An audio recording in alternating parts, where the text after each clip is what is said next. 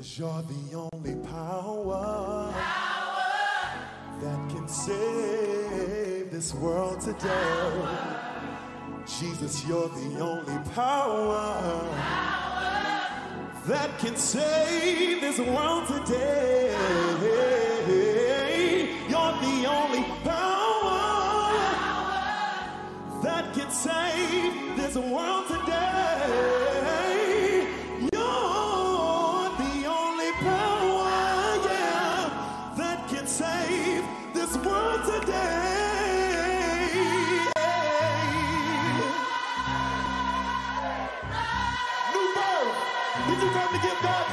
Today? Make some noise. Hey, hey, let's go, let's go.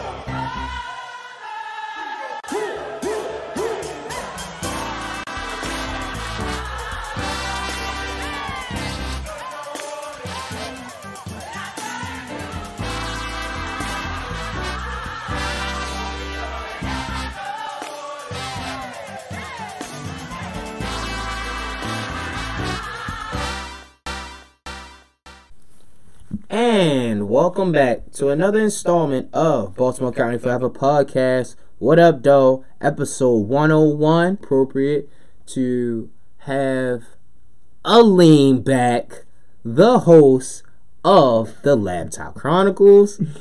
Woo! The porncast, baby. Yes, man. It was appropriate. I felt like uh 101, another first episode for the most part. Like, um, so another episode about hip hop. Yeah, before we get into that, man, this Tekashi shit, man, this shit is getting wild. man, that's so I, I haven't I haven't been keeping up with it because I thought initially he told on everybody, and that's how they were like, you went from thirty five years to like what did he get nine years or some shit, and now he's telling on more people. He's telling on um his homeboy that had to do with the shooting, if I'm correct. Um, the shooting outside of um either the hotel. Let me let me read some. Um. um. So he's he's telling on everybody at this point. He brought Trippie Redd into it. He's gotten to the point that he's telling them in court how to do the the blood handshake. Um. He talks about Shotti firing five or six shots into the um sprinter van that Trippie Redd was in. He's just telling on everybody. Now, what the fuck is gonna happen to this man? Like, is he gonna be in jail or is he gonna be like witness protection? Um, I think.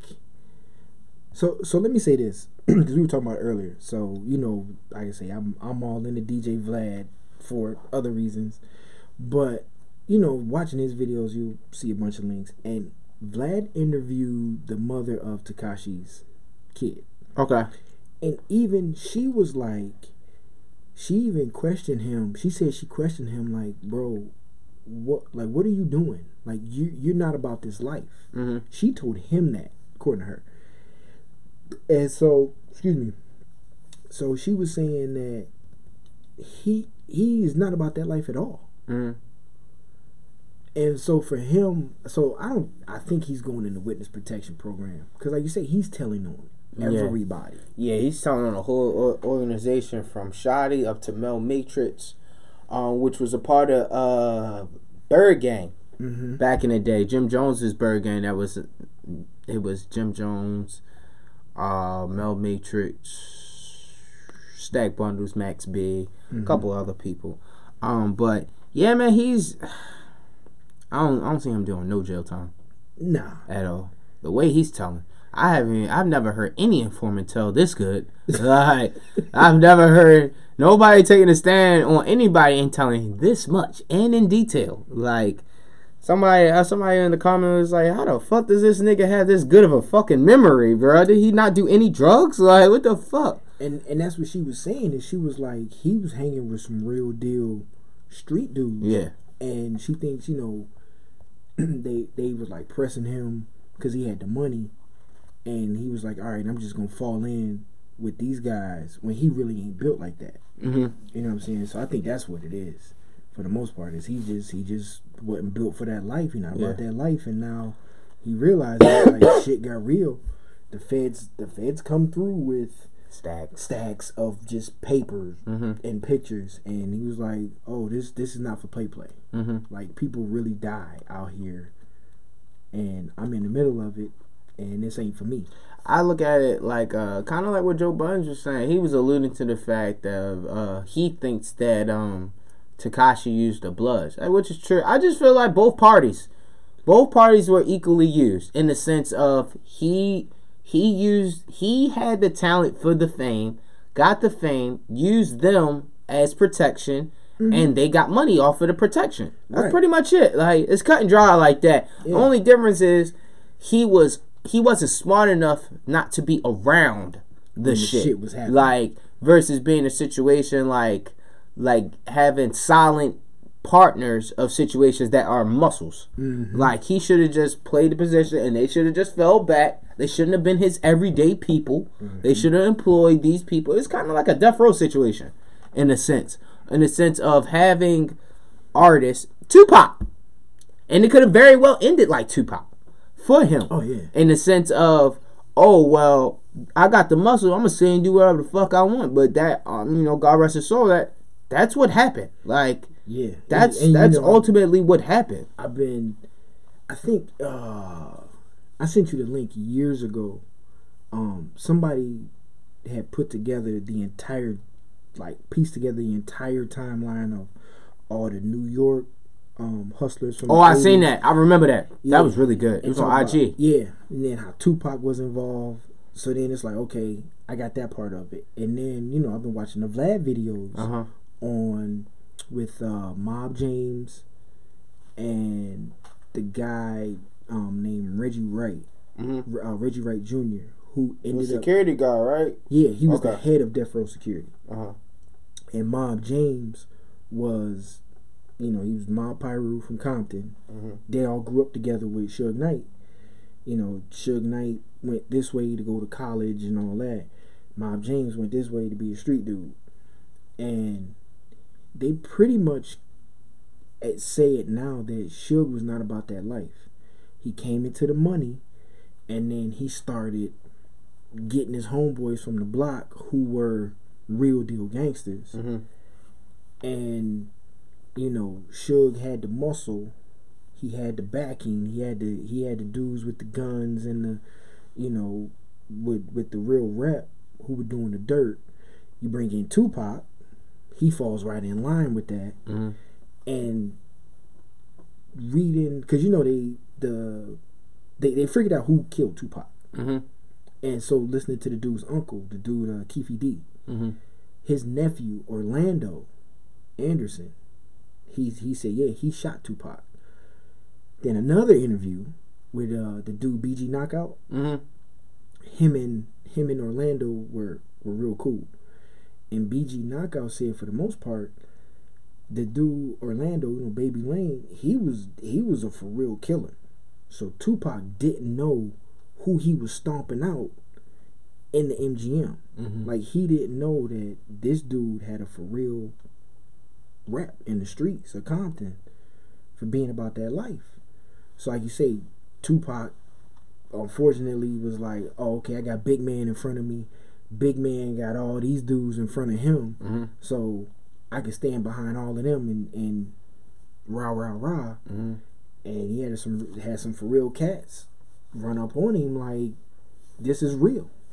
You know? You know what's crazy? Before I before I came here, I was uh, reading on um, it's like a rabbit hole, honestly. Um, and somehow I got on to uh, a chat board. They were talking about um, stack bundles, and uh, somebody was like, "Well, how did he really get killed?" And this is the first time I've ever heard this. Something about people had he was with tried to rob Zab Judah Mm. and at the club and Stack Bundles intervened. And these were guys that came with stacks. Came with stats and they like intervened he like intervened or something like that and from that point um they came back and you know ultimately Killed him. yeah like they try to rob him. And that was the first. I've never heard anything about that, like Hmm. ever. So um, that that kind of took me by surprise. Yeah, I read that. I read that probably like um, shit, like an hour before I got over here. I it, it was the first time I ever heard about heard about that. But um, how'd you feel about the Glasses Malone um video? Let me see that one. Which one? Oh, he has a video out. Um, Tupac must die, and it's from the perspective of Baby Lane. You never seen that? It just came out. Probably like, probably like two three months now. that? It Oh, was it, wow. very good. It was very directed very well. It's first video, first person shit too. So it's like he got the camera on him. I think I I think I heard it said I, I might have popped up on my Google feed. Tupac must die, but you know I've been hella busy. Yeah, give, So watch that. Watch that. It's really good. It's really good. Very detailed. Mhm. Um, and what Glasses Malone was saying, it, it made sense. It's like I, them niggas live by their rep, bruh. Yeah, And it's like I could go back to my hood and I could be looked at the guy as the motherfucker that got stomped out by a rapper, mm-hmm. or kill him. Like and and and I got it from that perspective. I understood. I understood what he was doing with the video. It had nothing. He would have made that same video for anybody else. It's just that Tupac, you know, he's he's passed away, Mhm. and people hold Tupac to a high a high regard. So when it came out, it was a big thing. and that's why I say it popped thing. up on my Google feed Mhm. and it said Tupac must die. But like you say, that that that title is catchy. Yeah, So I think that's why I looked at it, Mhm. but I, I didn't. Yeah. I didn't read the article because I'm like, oh man, this is some bullshit talking Yeah. about Tupac. It's somebody trying to get some attention, but Uh-huh. like you say, it was. It's for is okay. So I'm gonna yeah, watch it. I'm that makes sense. Um, so yeah, uh, moving right along, a little bit of happier, you know, upbeat. Uh, Wale has a new album coming out. Okay. and it's gonna be called, uh, if I'm correct, Wow, that's crazy. uh, let me double check. Okay. I- yeah, that shit threw me off. Yup, wow, dot dot dot. That's crazy. That's the name of the album. He's uh, he's uh he's going on tour. The tour is called Everything Is Fine tour.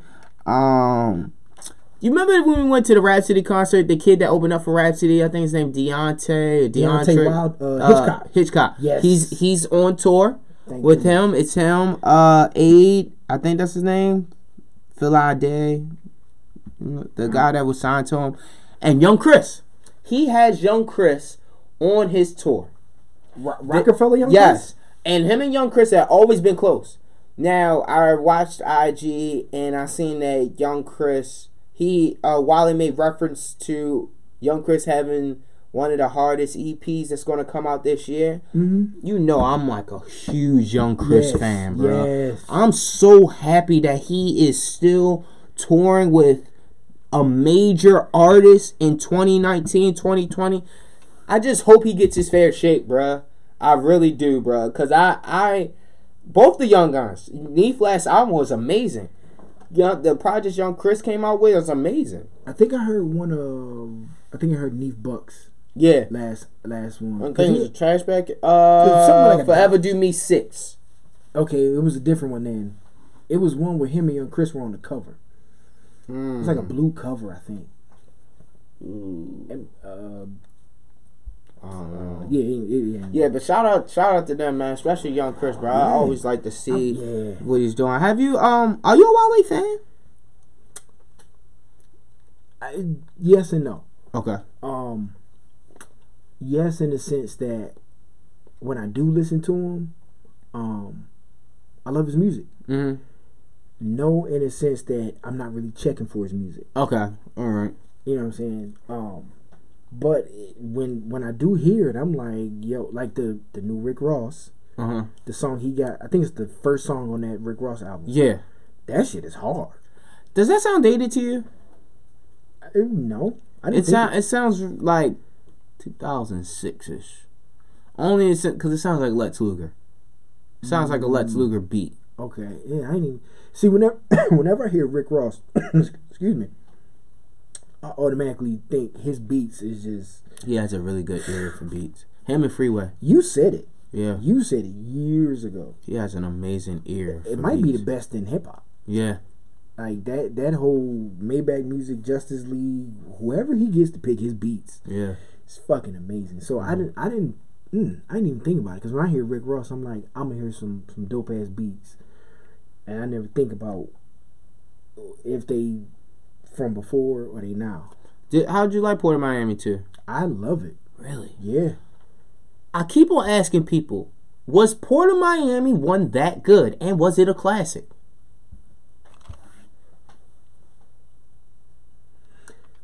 I'd say, was it that good? No. Okay. Was it a classic as a whole? No. But it had hustling. Okay. Um, Pushing it. But yeah, and I think it was one more song because I used to listen to them all in the gym.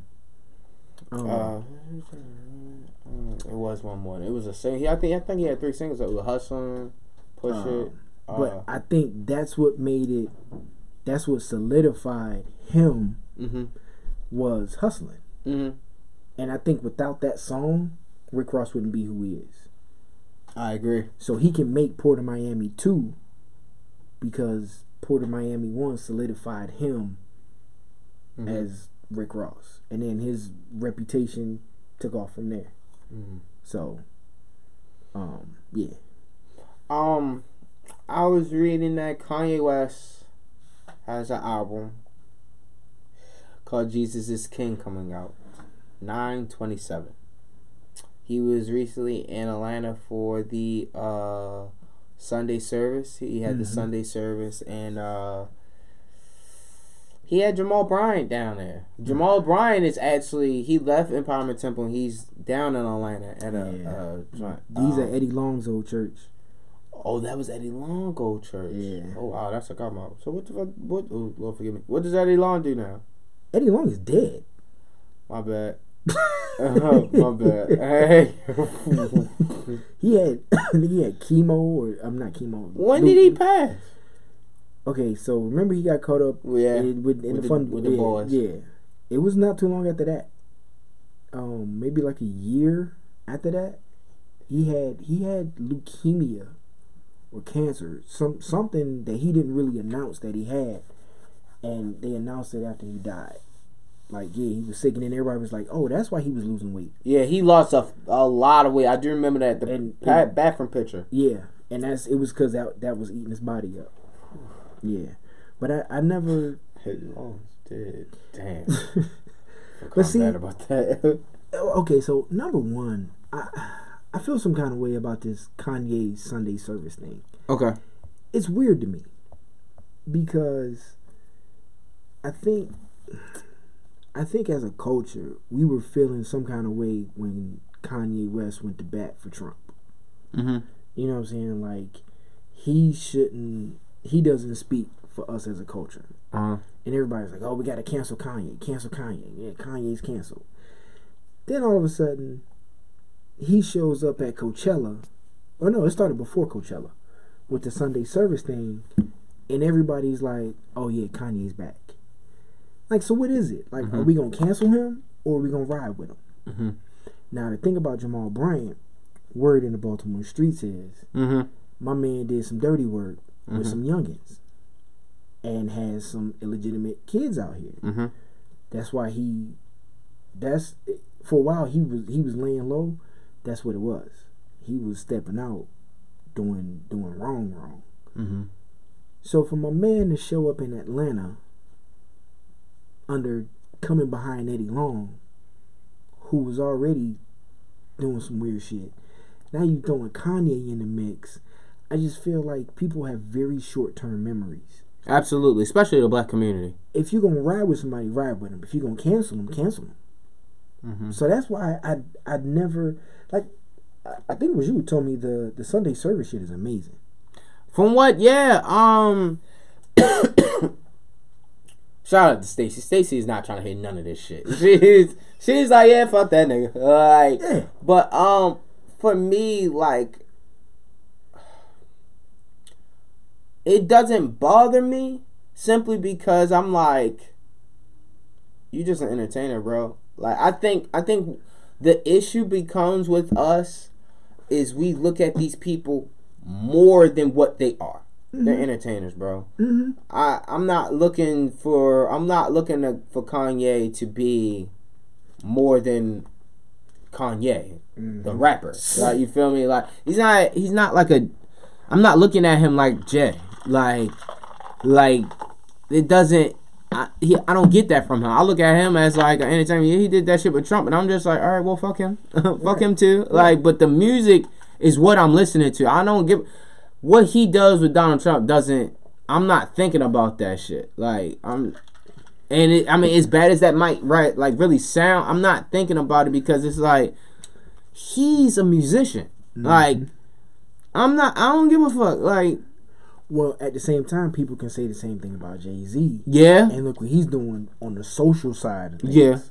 So it's like But Kanye West don't really have like a uh, a history of doing like much in like the world span of the communities. Mm-hmm. You feel me? Like mm-hmm. outside of keeping his word that everybody can get a pair of Yeezys, like like that's pretty much of course it. you would talk about Jim Shit. Yeah, I'm just saying. Like it, that, Actually, you know what? I'm gonna censor myself on that because somehow I've low key become a gym sh- a sneakerhead. yeah, it's amazing, bro. You Just know- just let it take over, bro. It's okay. Life is short. Buy the sneaker. Yes, absolutely. Yes. Like I mean, I don't really Well anyway, back back to the Sunday service. So basically what I'm saying is him take he's revisiting Jesus walks and expanding. There we it. go. That's all it is. He's expanding on it. And basically I kind of feel like it's kind of like a revenge kind of thing. Like he sees that he should have expanded on Jesus walks then. Sunday service and Jesus walks would have worked hand in hand, college dropout, but it would have I think it would have changed him from being a hip hop artist to a gospel artist. Mm, You don't think yeah, so? Yeah, yeah, because they would've- they would have pushed him in that. Yeah, because I I got Jesus walk and I decided to come with a service. It's not it. It's totally different than DMX saying prayers on the end in the in the middle of his album and stuff. So, but he's taking like hip hop records and making them Jesus beats. yeah. Like Because I remember, um, wait a minute, which one? Which one? Which one? Who? I can't believe I can't remember. Salt from Salt-N-Pepa. uh huh. I guess she hired or Kanye did a favor. She had them come down. She was at like some kind of uh, like youth church thing, summer camp, whatever. You know, Kanye West came through and he did Jesus Walks. And I remember she was mad because they didn't realize that Jesus Walks it's not really a religious song. Uh uh And she was like, and I'm thinking, I'm, I never forget, I'm reading an article and I'm thinking to myself, how did you not know that? Yeah. Just because the word Jesus is in it doesn't mean that it's a holy roller song. And that's where, like, like you say, if he's if he's taking rap songs and putting the Jesus walk beats on them, that's not initially what that was in the beginning. Yeah. So now he's just trying to capitalize on something that he should have did before, or he could have. Excuse me, he could have. I don't know. I, I like I say, I. He's spinning this shit. Like Yeah. you taking genuine so anxious and changing the word so it's more church like. It's just like And we just eating it up, yeah, and like just like Kirk Franklin when he. fucking Milly rocking. and his stage. Milly Rock was Oh is harsh. God, it wasn't even sturdy. It was harsh. It was. Eh, it yeah, it was because my man had the screw face. And the, and like the wrist was so short. Was- the wrist and the elbow connection was extremely short. Like, Is it? I'm a fat. like what's up with you, nigga? I ain't even the most dancer of the. I know the dance. I ain't doing it, but I know that shit was crack. like, I mean, I don't know, man. Shout out to Ye. I'm I'm gonna listen to the album because, like everything, I listen to everything. So I'm gonna give the album a chance, see what happens, man. You know, And I really feel like remember um Shannon Sharpe clowned him for this. Shannon Sharpe is a wishy washy ass nigga. I like Shannon Sharpe, bro. He got the greatest GIF in history. yeah, Then what we- with the, skill, skill, Skill. skill. I don't want to hear skill, cause I told I told you skill.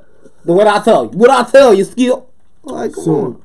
I think Kanye tried to get out of his contract with EMI, Yeah, but but it said that he cannot he kind of keep working for the rest he, of his life. for the rest of his life. and that's what he agreed to. right. so Skip was like, "Yeah, you you was slave, just like the ones you was trying to talk about on TMZ." like, oh, I got you, nigga. Shannon. God damn you, Shannon, you piece of shit. Shannon, like, with, there was the belt, and Shannon was like, "Yeah, I'm gonna go way below it." Where we at? We got enough time? Like, But you know, that's that's the thing. I, I feel like Kanye is just trying to fill a gap. Like, all right, let me get EMI off my head somehow, some way, mm-hmm. and keep these people happy. Since I literally have to make music for them until I die. It's just mm. crazy. Man, that nigga's wild.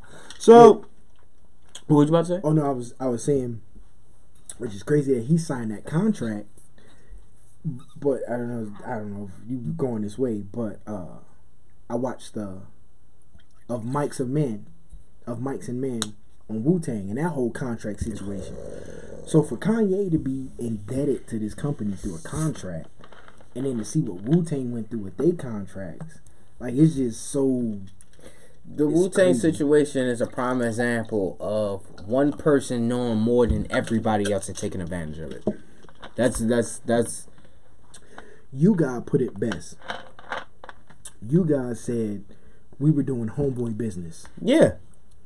And homeboy business, like you say, doesn't work when one person knows business business.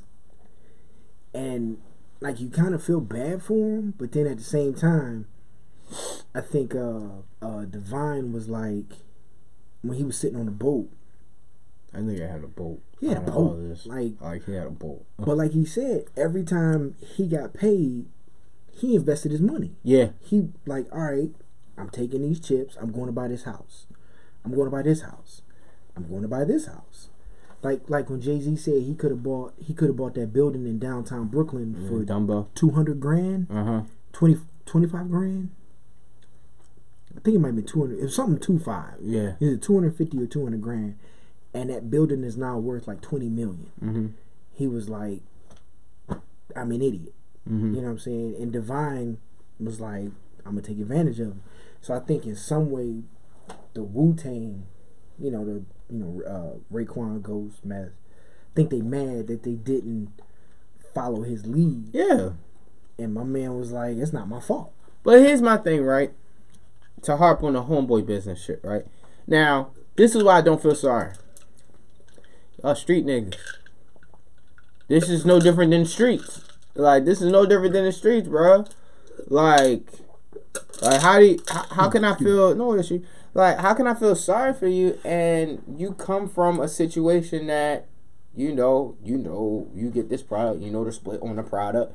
You like you know the business. Mm-hmm. It's the same thing. Like the issue was they didn't apply like RZA and Divine apply the street element that they came from to the business. Right. And they should have. Mm-hmm. You feel me? Like mm-hmm. that that's the only thing. That's where they messed up. How do you like the uh the show? Fucking love that show. I watched it. I I've been watching it, glued to it. I'm so mad because, man, they fucking duped us. I'm so mad that they put out the first three episodes. Yeah. And I'm like, all right, so every Wednesday they're gonna put out like multiple episodes. No, No, they just give us one. We're on five now. Yeah. I woke up like five o'clock this morning, watched that shit, and then I realized I had nothing else Wu Tang to watch for the rest of the day. It's like, god damn it. But um, man, the character fitting, is fucking incredible. hmm You know, um, yeah, we yeah we were talking about that. Matter of fact, I was talking about it with with my man Kev. He's a big Wu Tang fan, and um, like like I mean, like I said, man, for me to see the Wu Tang Clan on TV for everybody to see, everybody in the world, I never would have thought that. You know, at 14, 15 years old when that shit came out, and I was watching it on the video jukebox in the in the lunchroom of the high school I was in. Mhm. I'd have never thought that Wu Tang would be where they are culturally. They're they're they're a cult, no, not cult, uh, cult classic. I never would have saw that coming. And I think RZA's he's definitely. Uh, oh, you know what? On uh, the fourth episode of, of Mics and Men, after they were talking about that whole um, Once Upon a Time in Shaolin, Oh, that was so fucked up. they was kind of clowning RZA. Yeah. he didn't want to say So what the fuck is this? Like, Like- man, I think the nigga who did that shit, man, he need to be slapped. And RZA was kind of sitting like, hey, yeah. I was in that. you know, he didn't want to say nothing. I got what he was trying to do though. It was trying to be like art. It's yours. Like, but uh, it, it was trying. It was trying to pose it like art. Yeah, Like, and I, I get it, but it wasn't considerate to the who members was- of the Wu. Yeah, like And I'm I'm so glad because I remember when it came out, it said we you know they were like oh we have a once in a once in a lifetime uh Wu Tang album, and I felt like damn I'm you know I'm a I'm a hundred there you know I got like, I'm like damn you know I'm, I'm gonna miss out on some Wu Tang greatness, but then after seeing the the Showtime documentary, you realize that it was some bullshit. So I'm like, oh yeah, that that little uh, Wall Street dude, he can have that trash yeah, because it wasn't a Wu Tang album. yeah. No, it was a whole bunch of pieced together shits and shit like that. Yeah, but. Ooh, that's a good taste. Alright, so I um I recently went to New York Right. and um just taking pictures of different murals, went to different museums and stuff like that, and I came across this Blondie um mural, and I remember you mentioned Blondie briefly on um the Bronx episode available in the archives of Baltimore County Forever podcast. Episode I believe uh two of season two. Um yeah, so I wanted you to like expand on who Blondie was, what was her impact on hip hop, and just, you know, give us a little background information of who she was. So she was she was in uh, she was a punk rocker. so in the in the seventies, um, you were coming out of the the hippie era, Mhm. and punk rock was taking over. It was real heavy in New York, and uh, like the East, uh, um, not East Village, um, Greenwich Village. So in particular, there was one spot called CBGB, Mhm. Um, and that's where like the the Ramones, Iggy Pop, um, I think Henry Rollins performed there, and she performed there. so she was in a group, and she did punk rock. At the same time, in the Bronx, you know, you in Bronx, Brooklyn, everything, you had hip hop started, which hip hop started not with the rappers, started with the DJs. Kool Herc. So you had the DJs, then you had the B boys, and you had graffiti. So those three were coming together, and then so you know they that's that element's moving around New York. Then you toss in, um, you got people like um, Fab Five Freddy, who is in the art world because he was cool with like Andy Warhol and Basquiat. Mm-hmm. Um, but he was also he was also a uh, excuse me he was in a b boy crew. Mhm. Excuse me. Um. So you had you know you had like Fab Five Freddy in in the art world. You had Russell Simmons in the college world. Um, and so they moving in these different elements. So Fab Five Freddy, knowing who he knows on both sides of the lane, he links up with Blondie. Um, and this is around the time when people started rapping, but you know, he had like the Kurtis Blow type rapping. It was kind of, it was kind of uh, gimmicky. Hmm. So that's what it was. That's what the rapping was supposed to be. It was supposed to be like a gimmick. So Blondie was like she's one of the first quote unquote rappers, but she didn't do it as serious as we take it now. Like you know now it's like oh you ain't got these bars. You know like like rate these bars. Uh huh. Um, which last episode I saw was uh, Rapsody. Which side note she got a new album out. I gotta really sit down. Me and Vic was talking about it. You have to. You, You, have, have to sit and Yeah, listen. like you have to have time on your hands. Yes. Cause I've tried to listen to the album three times. I tried to listen to it on a plane to Houston. I couldn't do it. Mm-hmm. Um, I was sleepy at the time. I tried to listen to it at work. That didn't happen either. Like you gotta sit like a time like now and really sit and listen to it. Like so. She's so fucking introspective. It's amazing. So- yes. amazing. Oh, mm. She, she should be protected at all costs. Yes, for real. So um so it wasn't so you know you had the gimmicky rap, which is what Blondie was doing, and she did it in a place like CBGB. So you had a white crowd, you have this white girl who is doing this black quote unquote thing because rap it was it wasn't supposed to it wasn't supposed to be around this long. Mm-hmm. It was supposed to be a phase. Oh, look at those guys spinning on the cardboard. Oh, look at this guy walking around. He he doesn't. He's his uh the tongue of his shoes is is up. Um, you know when you watch um Breaking, Mm-hmm. like Breaking Two, I think it was Breaking Two, Electric Boogaloo.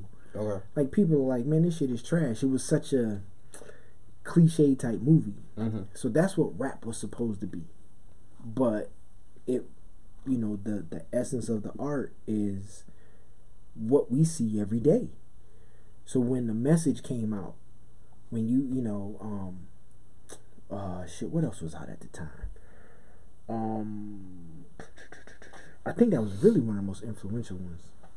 Cause it really didn't it really like the the the essence of what was going on in the hood didn't get spoken about until like 86, 87, height of the crack era. Um, but in 79, she's she's in front of this crowd. She's rapping. You know, she's got Fab Five Freddy backing her. Um, and then MTV came out. So MTV, which at in 79 and 80 was really music television. Mm-hmm. There was no, like I say, rap wasn't supposed to be around, so they didn't have Yo TV raps. They didn't have um, a lane for rap music, but you had this white girl doing it. Mm-hmm. So they were like, okay, she's going to be the face of rap.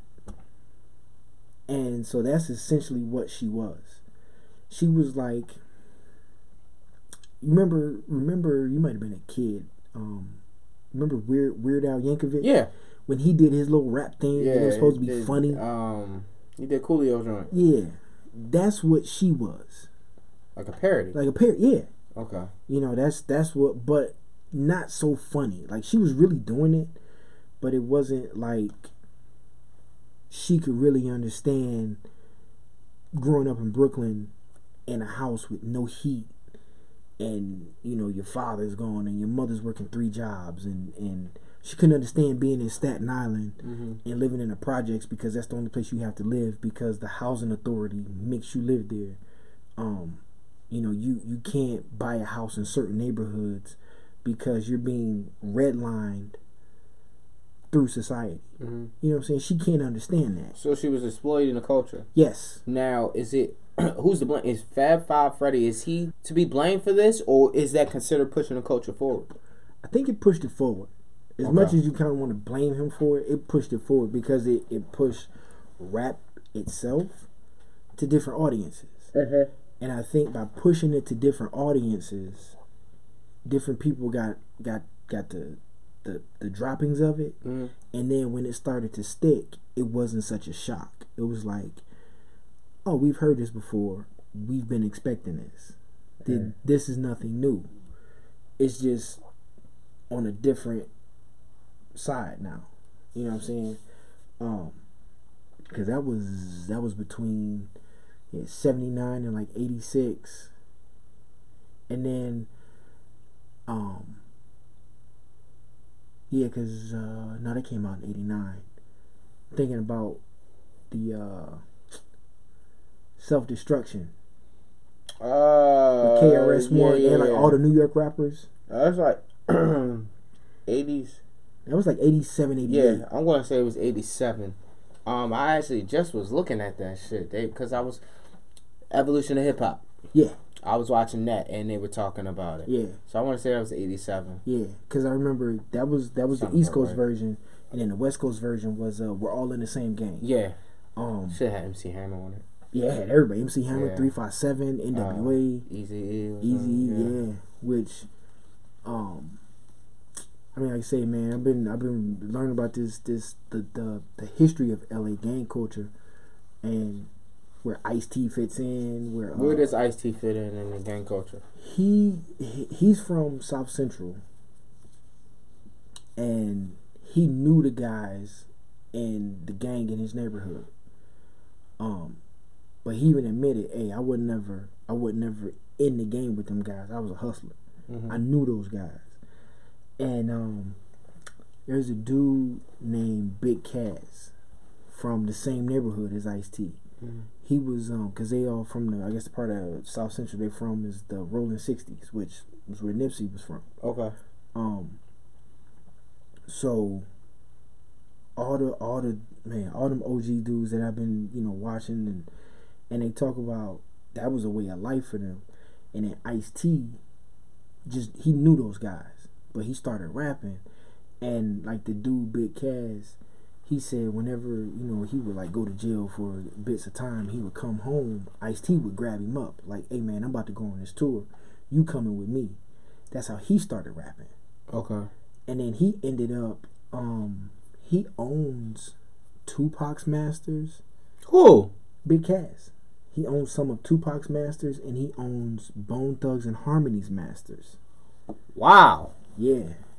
Big Cass. Um, and he said he got the he got the Bone Thugs masters because something happened with it was like right after Eazy died, and it was something in the contracts was weird, and he picked up on it, and it was a matter of him or Eazy-E's wife getting down to the courthouse first to pay some kind of court fee, like it was uh, thousands of dollars to pay this court fee to get the masters, and he just so happened to get down there first. That that was that's according to him. Um, but that's where Ice T comes in. You know, with six in the morning, police at my door. You know, that was that was real. You know what I'm saying? Which do do you watch Snowfall? Yeah, I've been binge, binge watching. it. I'm on episode seven of season two right now. Oh, dude, you that shit's gonna take three, four turns on you. Um, but that that that was real to a lot of them dudes. You know, that was real almost everybody in L.A. You know, um, you know that gang life. You know, and in New York, that drug life. And so for Blondie to stand up there and rap, it, it didn't resonate with a lot of people, but it resonated with the people who look like her. Mm-hmm. So that's where she comes in. It says that uh, he's an extortionist. Big Cass, strong armed, Layzie Bone for Mo Thug label. Wow.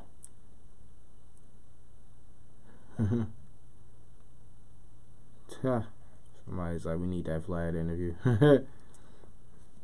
Yeah, he um he, he talked about it. I can't uh ah, shit, I done watched so many of them fucking videos, man. Um But yeah, it, he of course, um like Layzie Bone said that he he basically beat them for the contracts and the masters somehow. But yeah, he claims that he own he, he owns them. Um how? That made sense with the label. Mm-hmm. So, uh, from Blondie to on on the table, we have Chuck D presents this day in rap and hip hop history. hmm Um, so this book is uh basically it just goes through each day in hip hop. Um, yeah, like you got, you know, it talks about like years. Um, Days and years. yeah. All right, so boom. Let's pick your birthday. Mm-hmm. Uh, It would nineteen. be seventy nine, so I would be in this era. So it's like something like not everything happened like every day, Okay. but you know, talking about seventy three. Kool Herc threw the first party on August 11th. Okay. So let's do this. Let's pick a year. Mm-hmm. as closest to your the middle of your birthday or my birthday. That would be that would be this one. No, no, no, no. I'm saying a like year. a year. Oh, so let's see. pick. 79. You were born in what? 89. 89. So we could say 86. I'll take 86. Okay. So let's go. And uh today is Today is- September 18th. All right. So we got. All right, we got July 25th. Talk about the Two Live Crew, and then it skips all the way to November 15th.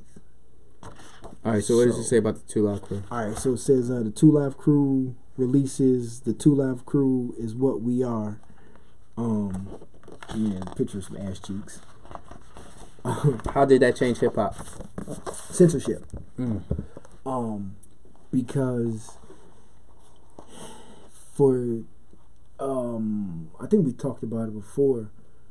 When Luke got that um that award at the BET Awards, and he stood up there and he said that he had to fight those court cases, the censorship court case, the the, the second, the not the Second Amendment, the um First Amendment freedom of speech Mhm. cases.